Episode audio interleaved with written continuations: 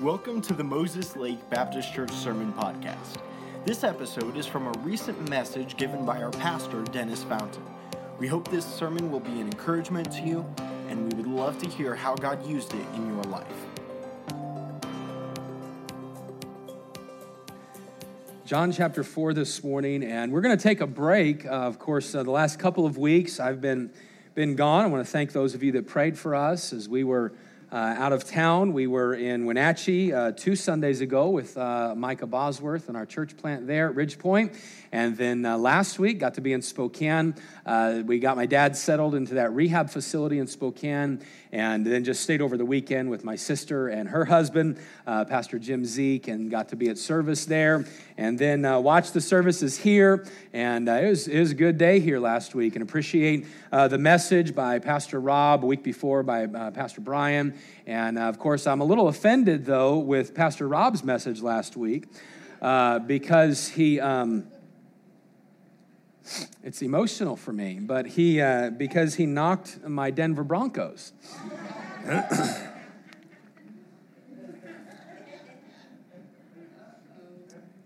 so we might be looking for a new youth pastor soon. Uh, no, I'm just teasing. I will say that was a good illustration. He, I, it, the video he played, if you weren't here, he played a video of the Broncos uh, fumbling the ball and the Bengals running it back and all this great stuff. That uh, anyway, I just would point out that the Broncos beat the Seahawks last night in a preseason game, and I know preseason doesn't count, but they still won. So uh, anyway. well, John chapter 4 this morning, and um, we are taking a break from our series in First Corinthians, and we're going to be back in that in just a, a couple of weeks, and uh, looking forward to the next couple of weeks as we really dive into this phrase, into the city. Uh, many of you have probably heard the phrase, into the city, or you hear our into the city outreaches, and you think, well, what is that? And so we're going to talk a little bit about that today.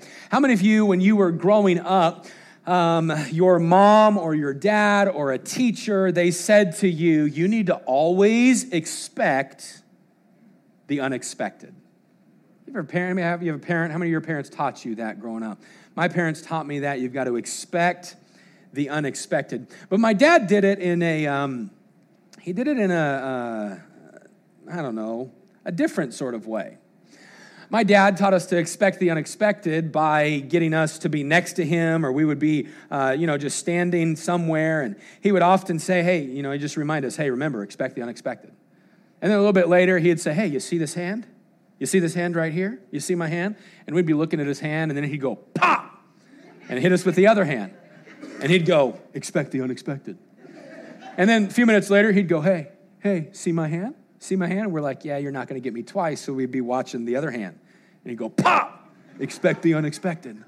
And I can't tell you how many times we'd be around my dad and he'd, he'd go, see the hand, see the hand. And you never knew where it was coming from. I mean, pretty soon he'd go, see the hand? Pop, hit you with both hands, you know. He's just messing around. He'd do that, see the hand, then he'd kick us, see the hand, then he'd hip bump us. You know, he's always just doing crazy things. Expect the unexpected. We'd be walking in a mall and I remember as a 14 or a 15 year old teenager be walking in the uh, Tacoma Mall, and on multiple occasions, on multiple occasions, uh, he would want me to know you got to expect the unexpected. Well, what do you mean? I'd be walking, and dad would see a group of teenage girls to the side of where we would be walking, and he would slowly kind of walk toward them, and I wouldn't really even realize it. And he'd walk toward them, and right when we would get near them, he would push me right in the middle of them and just keep walking and go, he's single. You know, he'd always do, dad always did stuff like that. And really, it's just kind of fun and fun and games, but expect the unexpected. You know, many people here, you've had times, and I'm not talking about your dad doing, you know, expect the unexpected, but you've had times when the unexpected happened. There's the, there's the, the hard unexpected, the unexpected phone call of, of cancer, the unexpected phone call of maybe a loss of a loved one, the unexpected uh, release in a job, the unexpected call that an investment went south. Now, now we don't like those unexpected things. But many in here, you've also had some good unexpected things. that phone call of that long lost friend that you haven't spoken to in years, that you got disconnected from them and got an unexpected phone call or an unexpected message on Facebook Messenger or an email and reconnected with somebody. The unexpected promotion, the unexpected guest that drops by your house that, that you haven't seen in, in five or six years that you're just amazed to see and excited to see, the unexpected pregnancy the unexpected one of we've been praying for years to have a baby. We have some friends on the west side prayed for years to be able to have a baby and this, uh, figured out, you know what, this just isn't God's plan for us. And they decided to adopt, so they adopted twins. And the day or the week after the adoption went through, they found out they were expecting. Now, you and I would go, oh my goodness, you know what they thought? Man, this is awesome. Look at what God has done. The unexpected. All of us have situations that we look at and we say, well, that was unexpected. As we come this morning to John chapter number four, we're coming to a place where there is a lot of unexpected. There's a lot of unexpected things happening. John chapter number four, this passage takes place just a, a few months into the earthly ministry of Christ. This passage uh, if you were to go to John chapter 4, just give you some background for it. Jesus has already called his disciples unto himself. He's already started in ministry. He's already uh, performed a few miracles. Jesus is one in, this, in these passages that he's already really spreading the truth of salvation to anybody who would listen. And John chapter 4 actually takes place in the, the central region of Israel, a place called Sychar in, in the region of Samaria. Now, why that's interesting to us this morning, I, I, will allude to it more throughout the message, but Samaria was a place that Jewish people did not go, and it was a place that the Gentiles did not go. Well, why was it that place? Because, we'll see from our passage, the Jews and the Gentiles, they had no dealings with the Samaritans. Well, who were the Samaritans? The Samaritans were people that uh, they were considered a half breed. Well, what does that mean? It means that one parent was a Jew, one parent was a Gentile, and the Samaritans were part both. So the Jews didn't like them because of the Gentile blood in them, and the Gentiles didn't like them because of the Jewish blood in them. This, it was racism. It was racism at its core. And in the passage, we're going to see that most of the time when Jews would travel, they would travel, if they were going from the northern region of Galilee to the southern region of Judea, they would cross over the Red Sea into the area of Decapolis, 10 cities, and they would travel south and then cross back over near Jericho. But on this particular occasion, the Bible tells us that Jesus didn't do that. As a matter of fact, it says that he must needs go through Samaria. This story really, the entire story is filled with the unexpected an unexpected conversation, an unexpected journey, an unexpected decision, an unexpected result, an unexpected impact. There's just so much that is unexpected in this passage. And I want you to see it with me this morning. So I want you to take your Bible. Let's go to John chapter 4 and let's stand together. Let's just read a few verses. John chapter 4. and beginning in verse number 3. John chapter 4 and verse number 3. He, Jesus, left Judea and departed again into Galilee. He's going from the south to the north and he must needs go through Samaria. Then cometh he to a city of Samaria, which is called Sychar, near the parcel of ground that Jacob gave to his son Joseph. Now, Jacob's well was there, there in Sychar. Jesus, therefore, being wearied with his journey, he sat thus on the well, and it was about the sixth hour, about noon. And there cometh a woman of Samaria to draw water. And Jesus saith unto her, Give me to drink. For because his disciples, they were gone away into the city to buy meat. Then saith the woman of Samaria unto him, How is it that thou, being a Jew, askest drink of me, which am a woman of Samaria, for the Jews have no dealings with the Samaritans. I'm going to stop right there. We're going to cover the entire, most of the chapter this morning. But Jesus does the unexpected. He travels into Samaria. But then he has a conversation not only with a Samaritan, but with a Samaritan woman, an unexpected conversation. And then this morning, what we're going to see is an unexpected outcome, an unexpected outcome because of Christ. This story, again, filled with the unexpected. And the question that I'm going to give to you this morning, after we, as we conclude, the question I want to ask you is Will you do the unexpected? Will you do the unexpected? So, Pastor, what does that mean? I'm glad you asked. So let's pray, and then we'll figure out what that means this morning. With our heads bowed and our eyes closed, why don't you take a minute and just in the quietness of your own heart, would you ask God to speak to your heart this morning? Would you ask God to help you? And then would you make a, make a decision? God, if you speak to me, I'm listening to you. God, I want to make a decision today based on what you speak to me about.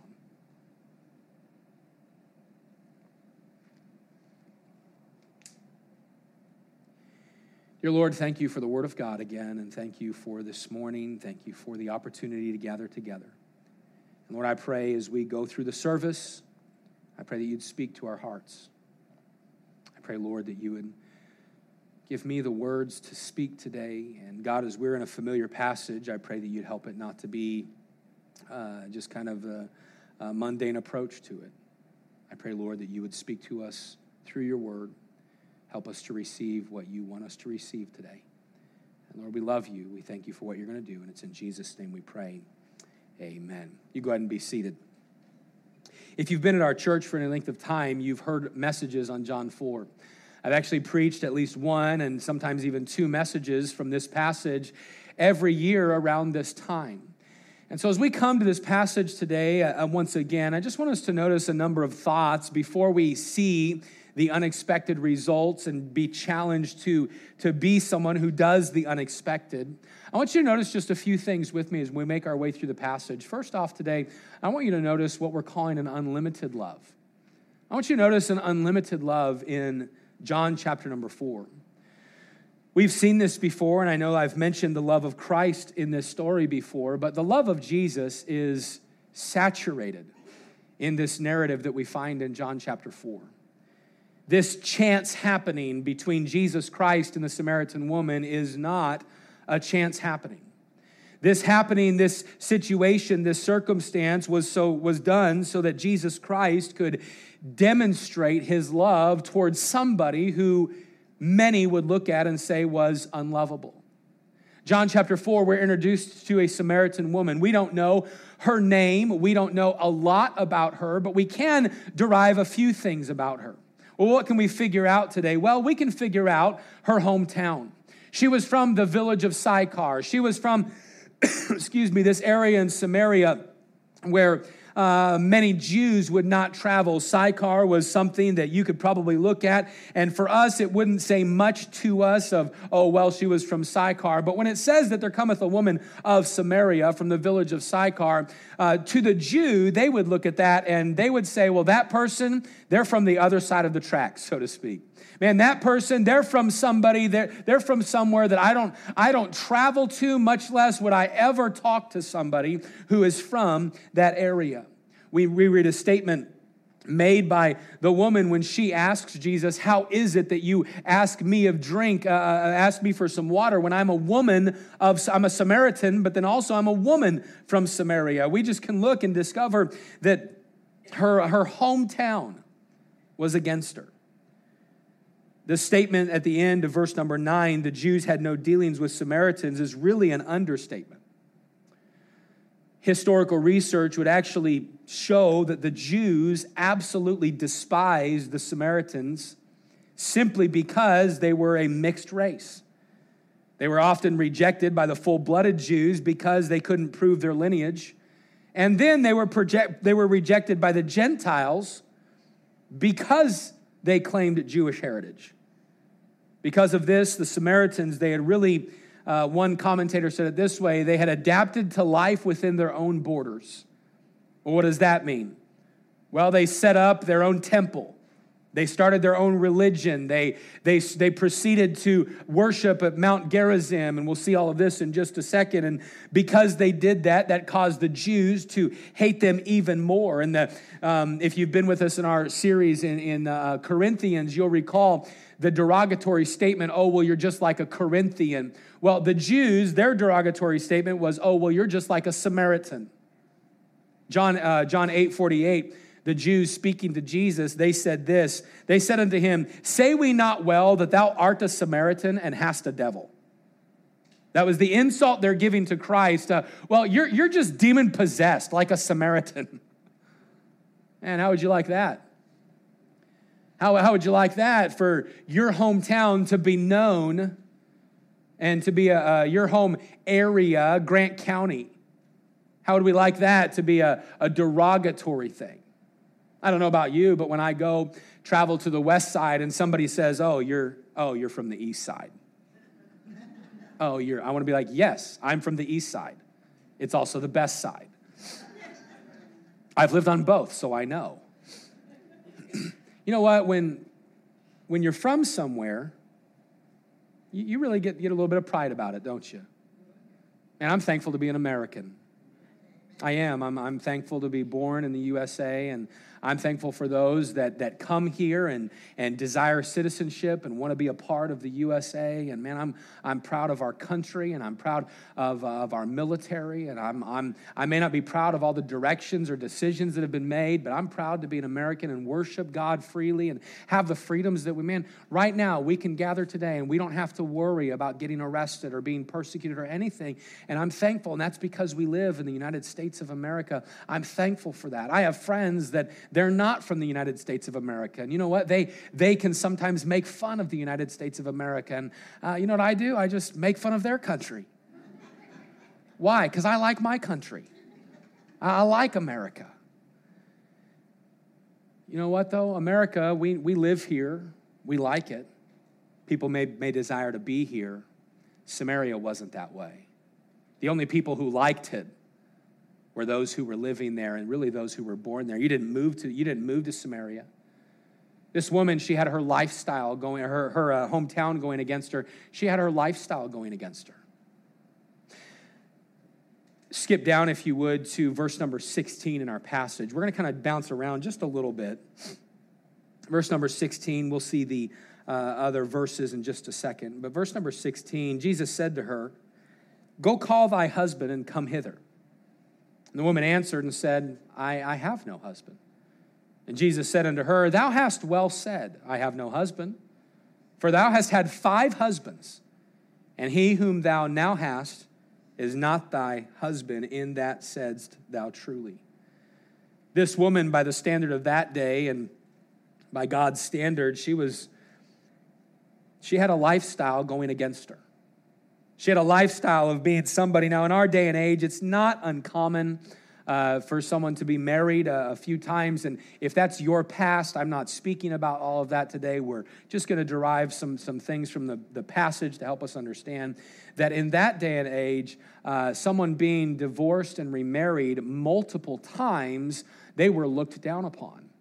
That, that, was, that was unheard of. That was something that would cause you to become an outcast. Now, if, if a spouse had passed away and they had remarried, they, they looked at that differently. But in this case, that, that's not the case. No, her lifestyle was one that people looked at and scoffed at. Her lifestyle was one that people looked at uh, um, uh, uh, in, a, in, a, in a, um, a bad light. We know it also because of the time of day it was. Well, where do we know that? You go back to verse number three and four when it says that it was in the sixth hour, verse five maybe, when it was in the sixth hour that she came to draw water at noon. At noon, in the, in the heat of the day, she's there drawing water, and that would be very uncommon. During this day and age, uh, most of the time, women would go together to draw water, and they would go together earlier in the morning. Usually, they would go between the hours of seven and nine in the morning, sometime even earlier. Well, why would they do that? Well, they went in groups because of some of the safety concerns. They would go outside of the city to, to the well. But they also went for the, the camaraderie and the fellowship and the women that would hang. Women can't do anything alone. Some of you know where I'm going with this. Can't tell you how many times my sisters, one would look at the other and say, I need to go to use the restroom. Do you? Well, no, but I'll go with you anyway. I'd love to have that. I'd love for some guys to have that conversation. You know, I'd be sitting somewhere and guy, you know, guys are sitting down watching a watching the demo derby. We went to the demo derby this last week. Guys were there like, hey man, I need to use the restroom. You, you gotta go? No, I don't, but I'll just walk with you. Someone ever did that with me, I'd be like, sit on this end of the bench. You know what, man, they can't, women, you know, there's just that camaraderie, there's that fellowship. But what's she doing? Well, her lifestyle was against her. Because of her lifestyle, because of her lifestyle, we also see her shame. She's there at the sixth hour. She's there at noon. She's there all alone. She's there with, without people accompanying her. She's there. Well, why would this be? This would be because they didn't want anything to do with her. Her shame was against her. It was that sixth hour. It was that time when she would be there all alone. You say, Pastor, why, why highlight all of these negative things about her? Well, I highlight all of these negative things about her because, in spite of all of these negative things, Jesus shows up. And Jesus shows up. What does he do when he shows up? Skip down, if you would, to uh, verse number verse number 10. Well, wait, let's, uh, we're not, we're not going to go there yet. I'm getting ahead of myself. You know Jesus does? Jesus shows up and he speaks to her. He asks her for water. Well, why do you even speak to me? Don't you know that I'm a, I'm a woman, I'm, I'm from Samaria and I'm a woman? And Jesus, he just continues to speak to her. Well, what is, what is Christ demonstrating for us by speaking to her? I believe he's demonstrating an unlimited love. He accepted her, he loved her. He knew everything about her, and yet, what did he do? He still spoke to her. He still made her an offer that we're going to see in just a minute. Can I just pause this morning and I just want to remind you of something? I want to remind every one of us this. You and I can do nothing to deserve acceptance and love from God. You, you, you don't deserve it. I, I don't deserve it. We look at this woman and her lifestyle and her, her flaws, and no doubt on the outside looking in, we can cast judgment. Oh, wow, I can't believe she'd be like that. Oh, wow, I can't believe she'd do that. Uh, but what if your story was written on these pages? People would probably go back and say, oh, wow, I can't believe. And yet, you know what Jesus says? I love you. I say it often at church, and I, I, really hope that it would be something that would be kind of just burned in our mind. But the statement that Jesus will never love you any more or any less than he does right now. Because his love for you is not based upon performance, it's not based upon anything that you say or do. It's based solely upon him. And what is God? God is love. And I'm so thankful today that He loves me in spite of me. I don't know, and again, I'm not trying to repeat things that we say often. I, really want us to think about it. There's days I don't love me, there's days I don't like me, there's days I want to be away from me. You know, Jesus says, He says, Dennis, I love you and I accept you. What a loving, gracious God. I see as you come to John chapter number four, I see an unlimited love. But I want you to notice in verse number 10, all the way down through verse number 15, what I'm calling this morning an unbelievable offer. An unbelievable offer. Look with me, if you would, at verse number 10. Jesus, so the woman, she asked the question, Why are you speaking to me and asking me for water? And Jesus answered, Get, oh, just pay attention to these verses. Jesus answered and he said unto her, Hey, if you knew, If thou knewest the gift of God and who it is that saith to thee, Give me to drink, thou, would, thou wouldst have asked of him, and he would have given thee living water.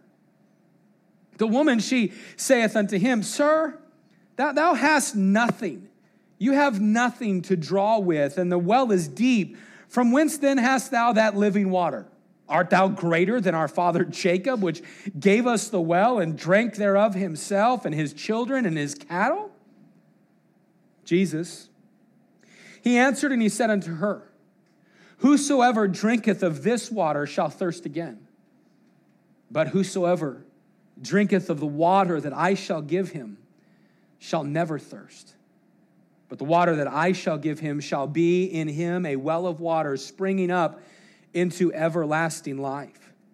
And the woman saith unto him, Sir, give me this water, that I thirst not, neither come hither to draw. In these few verses, we find Jesus offering water to her. But this is not just your run of the mill well water. No, this is the water of life. This is water that will not simply quench a physical thirst, but water that will quench the thirst of your soul. What is Jesus speaking about? Skip down to verse number 19. The woman saith unto him, Sir, I perceive that thou art a prophet. Our fathers worshiped in this uh, mountain, and ye say that in Jerusalem is the place where men ought to worship. So, verse number 16 through 18, Jesus pointed out the things about her husband. Verse 19 and 20, she changes the side. I think you're a prophet. You know things about me that most people don't. You're foreseeing the future. And she changes the topic of the discussion of her life. And what does she do? She points to her good. That's what she does. She points to her good. Our fathers worship. Hey, I'm of, I'm of a religious background. We, we worship here in Mount Gerizim, and, and you, the Jews, you say worship in Jerusalem. So she's she's following the conversation. She's understanding that Jesus is is bringing out some religious principles and some uh, uh, um, uh, things that would go along with their teaching. And she changes the subject. Isn't that just a side thought? Isn't that just like us? When the conviction of God begins to poke at us we begin to justify ourselves with our religion. And just like this woman, God was convicting her, and she changes the thought. I perceive that you're a, you're a prophet. Oh, I'm, I'm, I'm religious. Hey, I'm religious. But notice what Jesus does, verse number 21. Jesus saith unto her, Woman, believe me, the hour cometh when ye shall neither in this mountain nor yet at Jerusalem worship the Father. Ye worship ye know not what. We know what we worship, for because salvation is of the Jews. But the hour cometh, and now is, when the true worshipers shall worship the Father in spirit and in truth. For the Father seeketh such to worship him. God is a spirit, and they that worship him must worship him in spirit and in truth. The woman saith unto him, I know that Messiah cometh, which is called Christ. When he is come, he will tell us all things. And Jesus saith unto her, I that speak unto thee am he. What is Jesus saying to this woman? Remember, she changes the subject to religion, and Jesus simply says to her, Religion is not enough. You see, there's coming a day Jesus speaking to her. There's coming a day when you guys say worship at Mount Gerizim, the Jews say worship in Jerusalem, but there is coming a day when you won't, you won't need to worship there in Gerizim or in Jerusalem. No, you will worship in spirit and in truth. Now, I don't have time. Really, we could do a, a number of messages in John chapter number four, and we don't have time to really dive into all of this this morning. But I just want to connect verses 10 through verse 10 through verse 10 through 15 to verse 21 through 26. What is Jesus doing in this woman's life? He's presenting salvation to her. That's what he's doing. He's presenting himself as the living water. He's presenting to her not religion, he's presenting to her a relationship. He's presenting to her the understanding that every single person must be born again. He's already spoken this to Nicodemus in John chapter number three. But I want to give us something just very quickly this morning why I call this an unbelievable offer. I call it an unbelievable offer because, number one, she does not deserve salvation because of her lifestyle, because of who she was, because of what she had done, because of the sin that was in her life, she did not deserve for Jesus to say, Hey, just receive me. She says, Well, I know one day Messiah is coming. And Jesus says to her, I am the Messiah. I am He. I am the one that you're searching for. She didn't deserve it. But I also called an unbelievable offer, number two, this morning, because of the fact that she had to do nothing to receive it. What do you mean, Pastor? He didn't say, you're, you're right, you need to go to Mount Gerizim and bow 15 times. You need to go to Jerusalem. No, no, no, no. No, Jews are right, go to Jerusalem. No, he said, hey, you've got to be able to worship in spirit and truth. What's that mean? Just like John chapter number three, you can only truly worship God when you're born spiritually and when you're worshiping in truth the truth of the Word of God combined with the Spirit of the Word of God allows us to worship God truly. But the third reason that I call this an unbelievable offer is because of the phrase living water. I had a conversation with a friend recently. It's a friend that I'm trying to bring along uh, toward, the, toward the Lord. And it's interesting, I've had, had this conversation with multiple people over the years. But have you ever noticed how unfulfilling things in life can be? My friend said to me, You know, I thought money would fulfill my life, but it hasn't. I've had people say, Pastor, I thought getting that promotion would fulfill me, but it hasn't. I thought that marriage would fulfill me, but it hasn't. Anybody in here before you received Christ, can you remember when you tried to fulfill the emptiness in your life without Jesus? What happened? You just kept thirsting. there's, there's a thirsting that couldn't be fulfilled. As Pastor Micah put it a long time ago, there's a, there's a God sized hole in our heart. You know, the only thing that can fulfill you and I? It's a relationship with God through Jesus Christ. It is living water that is born within us that produces a well, a well of living water. What is a well? A well just keeps producing water. And the well of Jesus never runs dry. Last night, I had the opportunity, had a friend give us um, uh, a couple of tickets to the Seahawks game, the, the preseason game where the Broncos won. I don't know if I mentioned that. Um, but got to go to that last night. So I took my sons and Pastor Micah, and we went up there and, and, uh, and got to go to that game. And you know, if you've ever been to a scene like that, just literally, literally thousands and thousands of people and everybody's, you know, kind of living it up, just buying a bunch of merchandise and, and buying a bunch of food and buying a bunch of alcohol and just, just kind of living it up. And you know, as I looked around, you know what I thought? I thought, man, God, thank you for fulfilling my life. What do you mean, Pastor? As I looked around and you hear conversations and you watch people, everybody's just looking for fulfillment. And maybe that next promotion will do it. Maybe that next game will do it. Maybe that next vice will do it. Maybe that next hit. Maybe that next drink. Maybe that next relationship. Can I tell you, Jesus is the living water. And he made an unbelievable offer to this woman, and he makes an unbelievable offer to you and I. It's the offer of salvation. And you see, through his death, burial, and resurrection, he made it possible for you and I to put our faith in him and to receive him into our life. And we don't have to do anything for it, we don't deserve it, we can't earn it. No, it's a living water made possible only because of him. And while we go through life searching for fulfillment in so many places, Jesus said, I am the living water.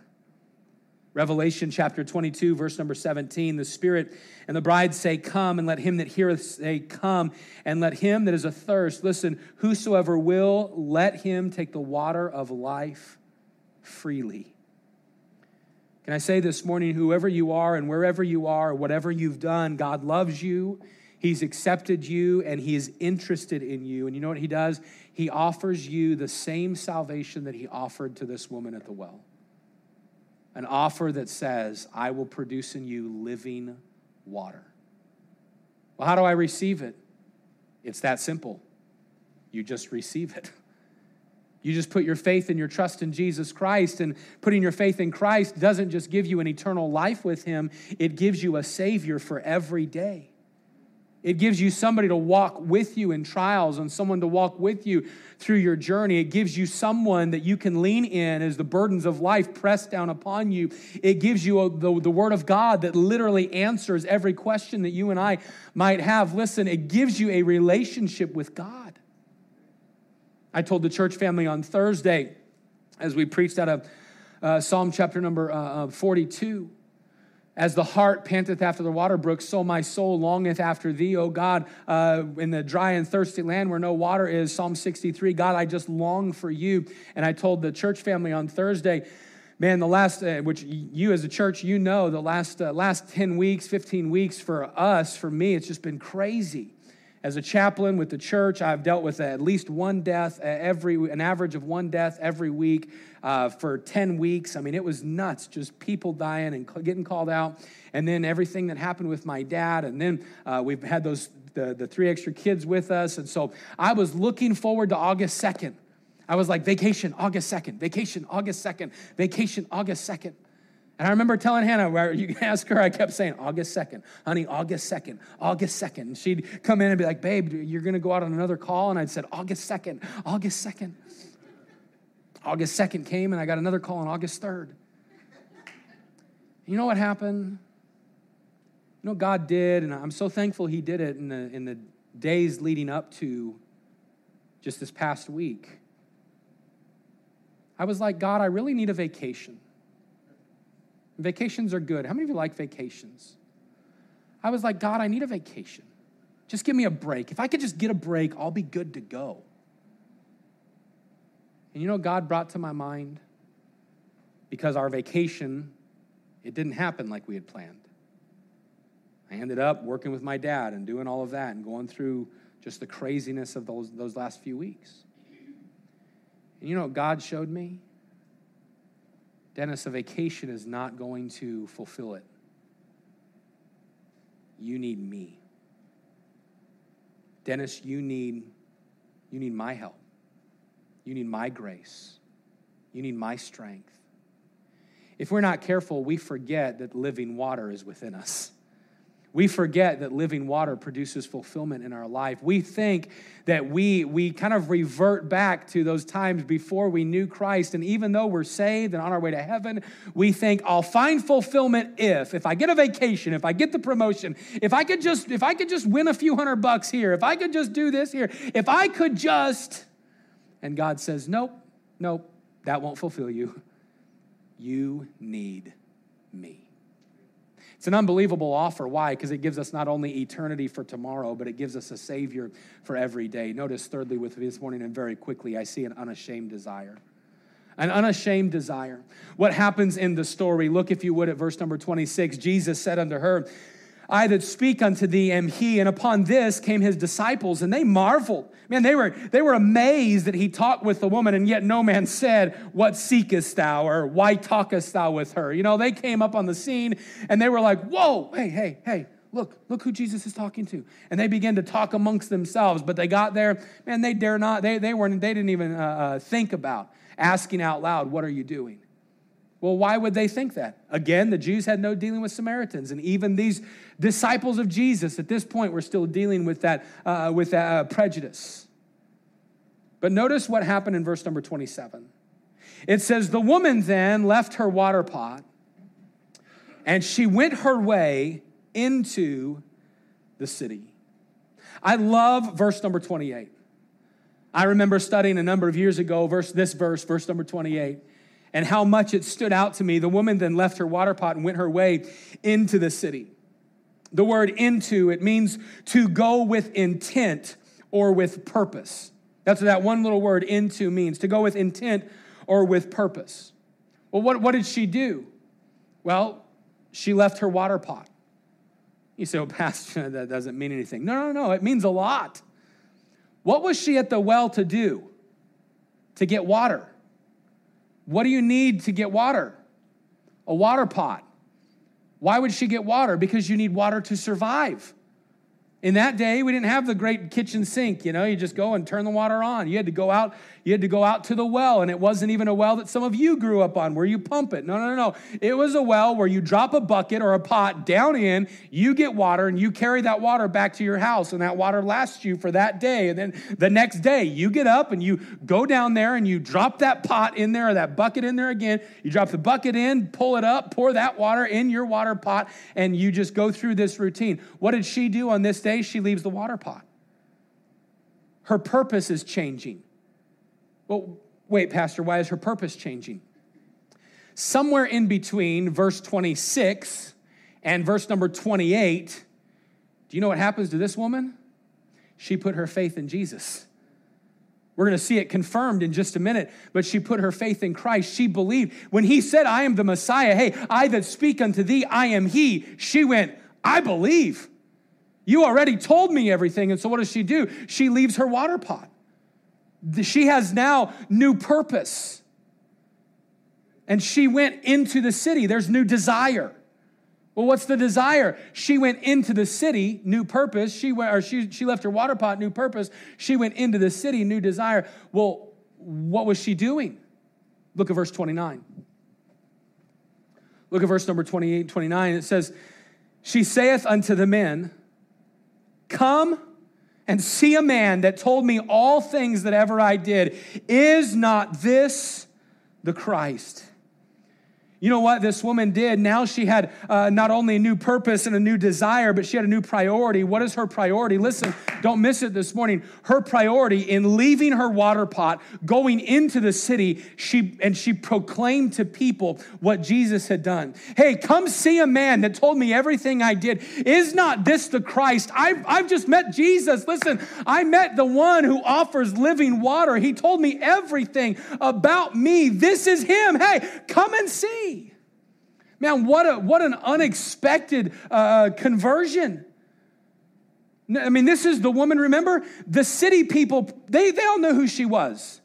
Sychar wasn't a Moses Lake. It wasn't uh, 25, 25,000 in the city limits and, and 42,000 on the outskirts. It wasn't, it wasn't a large area.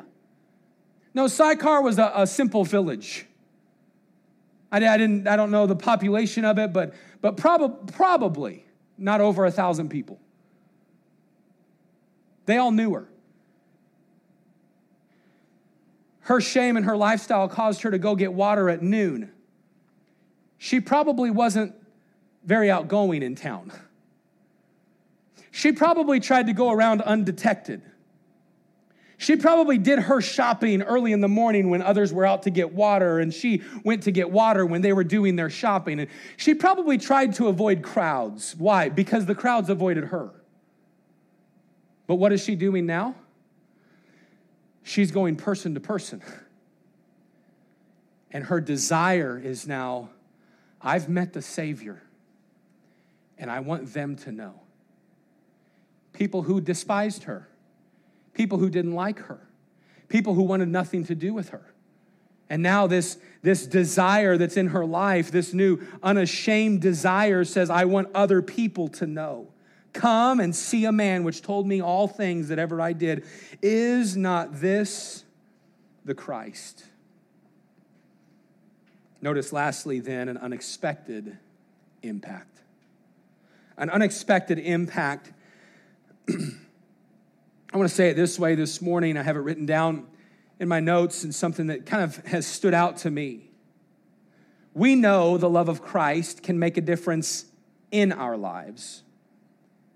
But what we also need to remember is the love of Christ can make a difference through our lives.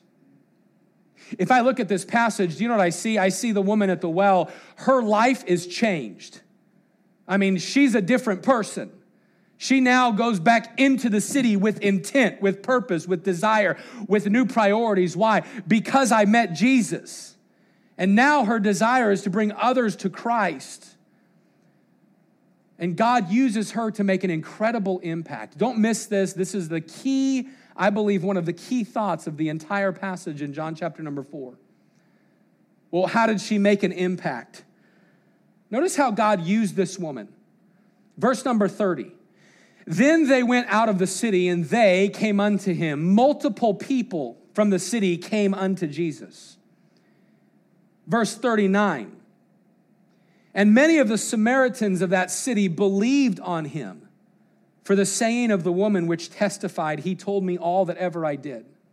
Hey, because, listen, because of her testimony, others believed. She went in and said, Hey, this is the Christ. And she told them the conversation from the passage. She lines out, Hey, he told me I'd been married five times and that the person I'm living with wasn't my husband. And he told me this and he answered my religious questions. Hey, is not this the Messiah? And that's all it took for a lot of them.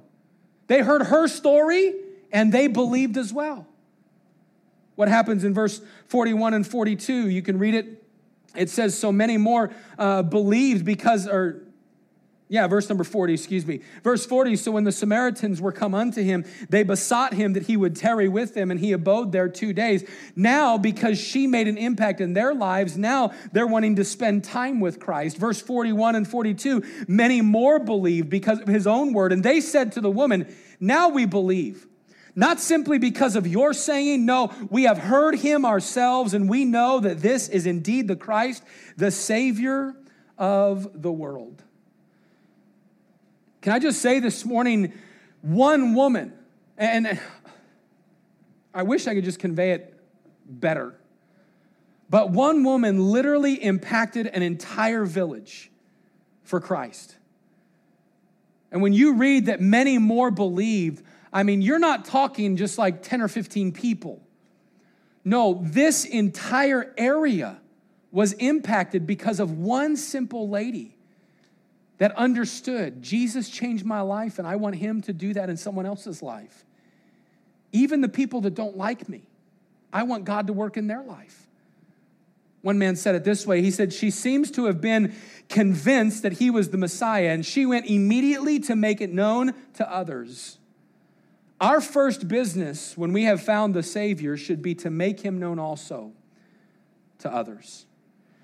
Can I say this morning that God desires, He desires to use His love to impact your life so that you would receive Him as Savior, but then He wants you to take His love into the city to the lives of other people. The word into, again, with intent or with purpose. I want us to understand this morning that when you trusted Christ as Savior, your purpose changed. Your, your priorities change. Your desires should change. Why? Because now you have Christ. Your purpose now is not a paycheck, it's not the 401k, it's not the retirement plan, it's not the grandkids, it's not the kids. It's not the spouse.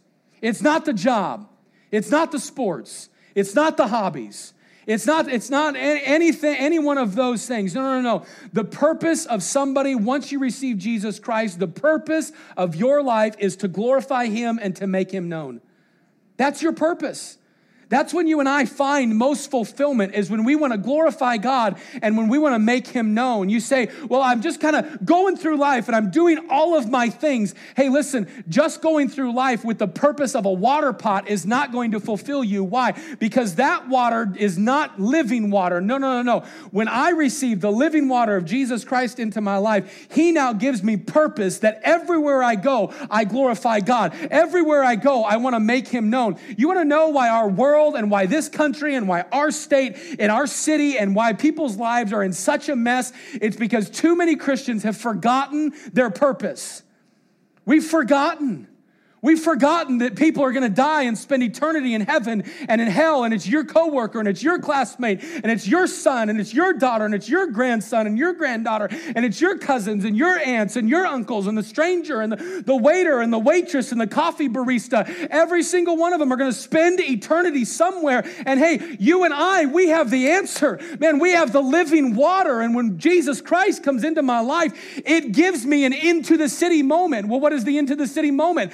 Now I have new purpose. Now I have new intent. Now I have new desires. I want to go and I want to take Jesus to somebody. You say, well, Pastor, not everybody can be in ministry. That's not what I'm talking about this morning. It's not everybody become a pastor or a youth pastor or a music pastor. No, no, no. It's you be what God called you to be, but take Jesus with you.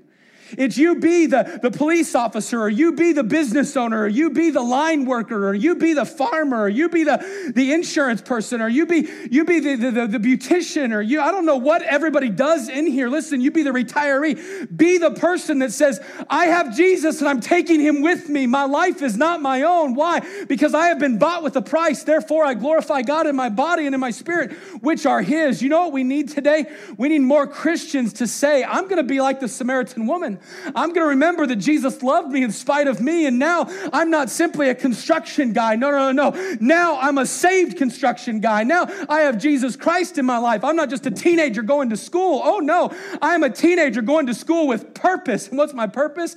To glorify Jesus Christ and to lead people to Him. Our world is dying and going to hell, and Christians are getting comfortable and sitting by and saying, Well, I did my two hours at church this week. Pastor preached extra long today, so I got my extra 30 minutes in. No, no, no no, my friend. Eternity is around the corner. Where are the believers that say, I will do the unexpected? What do you mean, Pastor? The devil expects you to sit behind and do nothing. This world expects Christians to cower back and say, well, it's not politically correct to speak. No, do the unexpected. Hey, step up and witness to your coworkers. Hey, step up and be that guy that comes to church more than just Sunday. Hey, step up and be the person that witnesses to the neighbors. Hey, step up and spend time in prayer.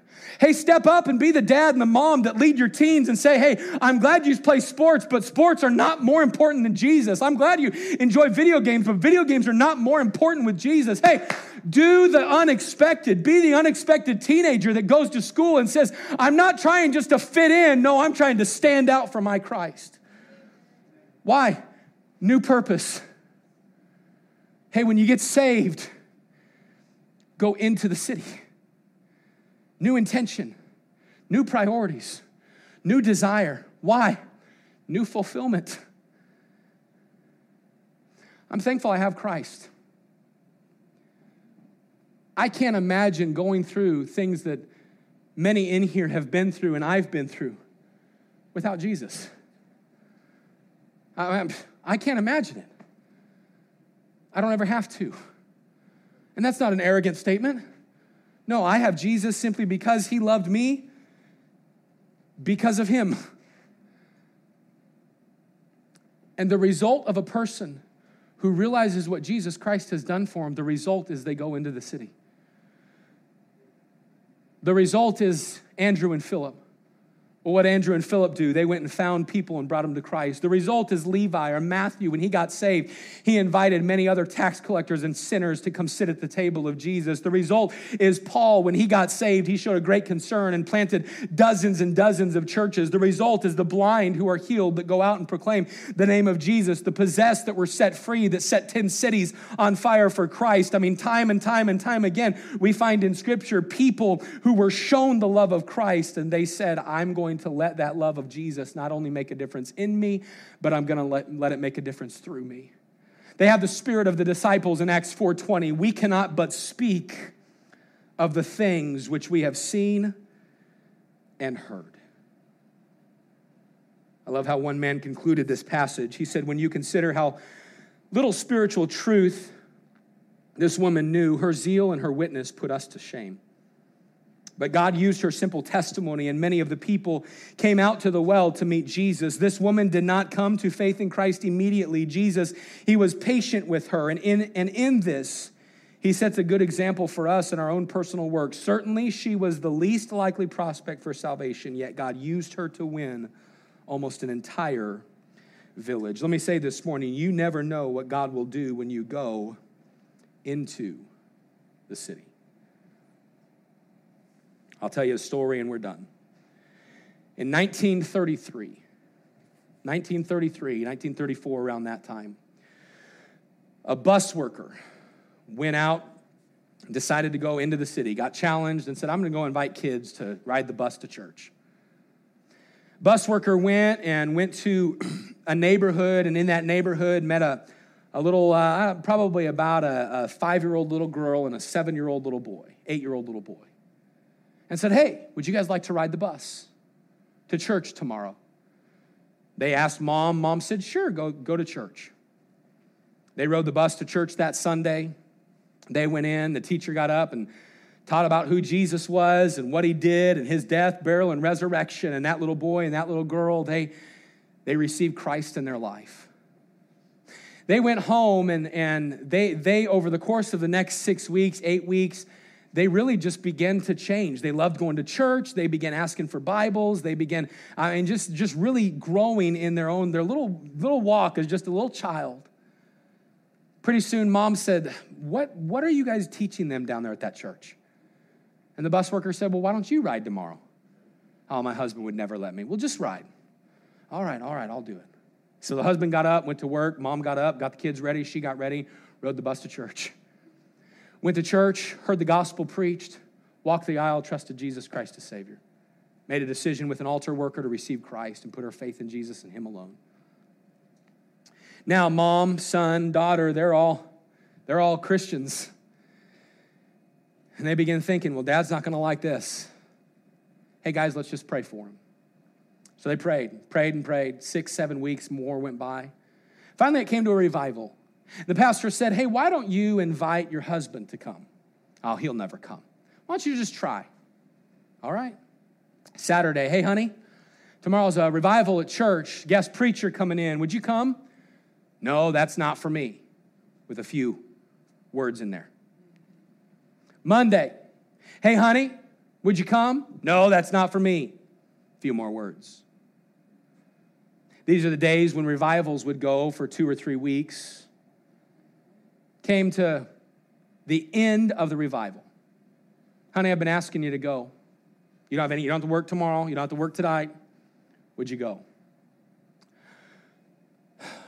I'll go if you promise never to ask me again. All right. So he went. Showed up late. It was an old poled church. He sat behind the pole where he couldn't see the pastor and the pastor couldn't see him. Halfway through the message, he got up, went outside, smoked a few cigarettes, came back in, sat down. Nonchalant, just kind of there, wasn't paying attention. Invitation came. Pastor had preached the gospel. And to her surprise, a verse into the invitation song, that man got up and walk the aisle. Somebody met him, showed him the gospel from the Word of God, and that man trusted Jesus Christ as his Savior. That man went home that day, threw out his cigarettes, dumped out all of his alcohol, replaced his cigarettes that were in his pocket of his shirt that day, replaced it with a New Testament went to work and began telling all of his friends what had happened. Oh, no, you? No, no, you didn't get religion. He said, No, I didn't get religion. I got Jesus. That man quit his job, He went to Bible college. And from 1937 to 1996, God used that man to start or re- revive 32 churches that we know of. Because of that man, literally thousands and thousands and thousands of people have trusted Christ. That man was my great grandfather. That little girl that got saved that prayed for her daddy was my grandma. My story, my story, the story of all of my family. I have aunts and uncles that are all saved on my dad's side of the family. I've got a cousin who pastors, another cousin who's a youth pastor. My dad pastored, my uncle pastors, my brother in law pastors. Our family, my kids are all saved. They all know Jesus. I, I want to point out one thing all of it was because of one bus worker. One bus worker. Hey, you're one person, but God could use you to revolutionize an entire generation of a family. Well, Pastor, I don't know what to do. This woman didn't know what to do. She didn't have a Bible college degree. She didn't go to seminary. She didn't study a doctorate. You know what she did? Hey, something happened to me. I met Jesus. I, I want you to come meet him. One story can change and make an, can change millions and it can make an unexpected impact. Here's what I want to close with and ask you today. Will you do the unexpected? Hey, again, the devil expects you to sit back and just comfortable Christianity. Check off your checklist, read the Bible. Yep, went to church. Yep, I served. Yep, I checked. The devil expects that. He expects this church to just kind of stay meh, mediocre. Yeah, we grew a little. Yeah, we had had some families move and we grew again. Now, you know what the de- you know the devil should see? He should see some believers that say, "I'll I'll do the unexpected." This week someone needs you to do the unexpected. Thank you for listening to this message. We hope it's been an encouragement to you. And if you'd like any further information about our church, we'd like to encourage you to visit mlbc.church.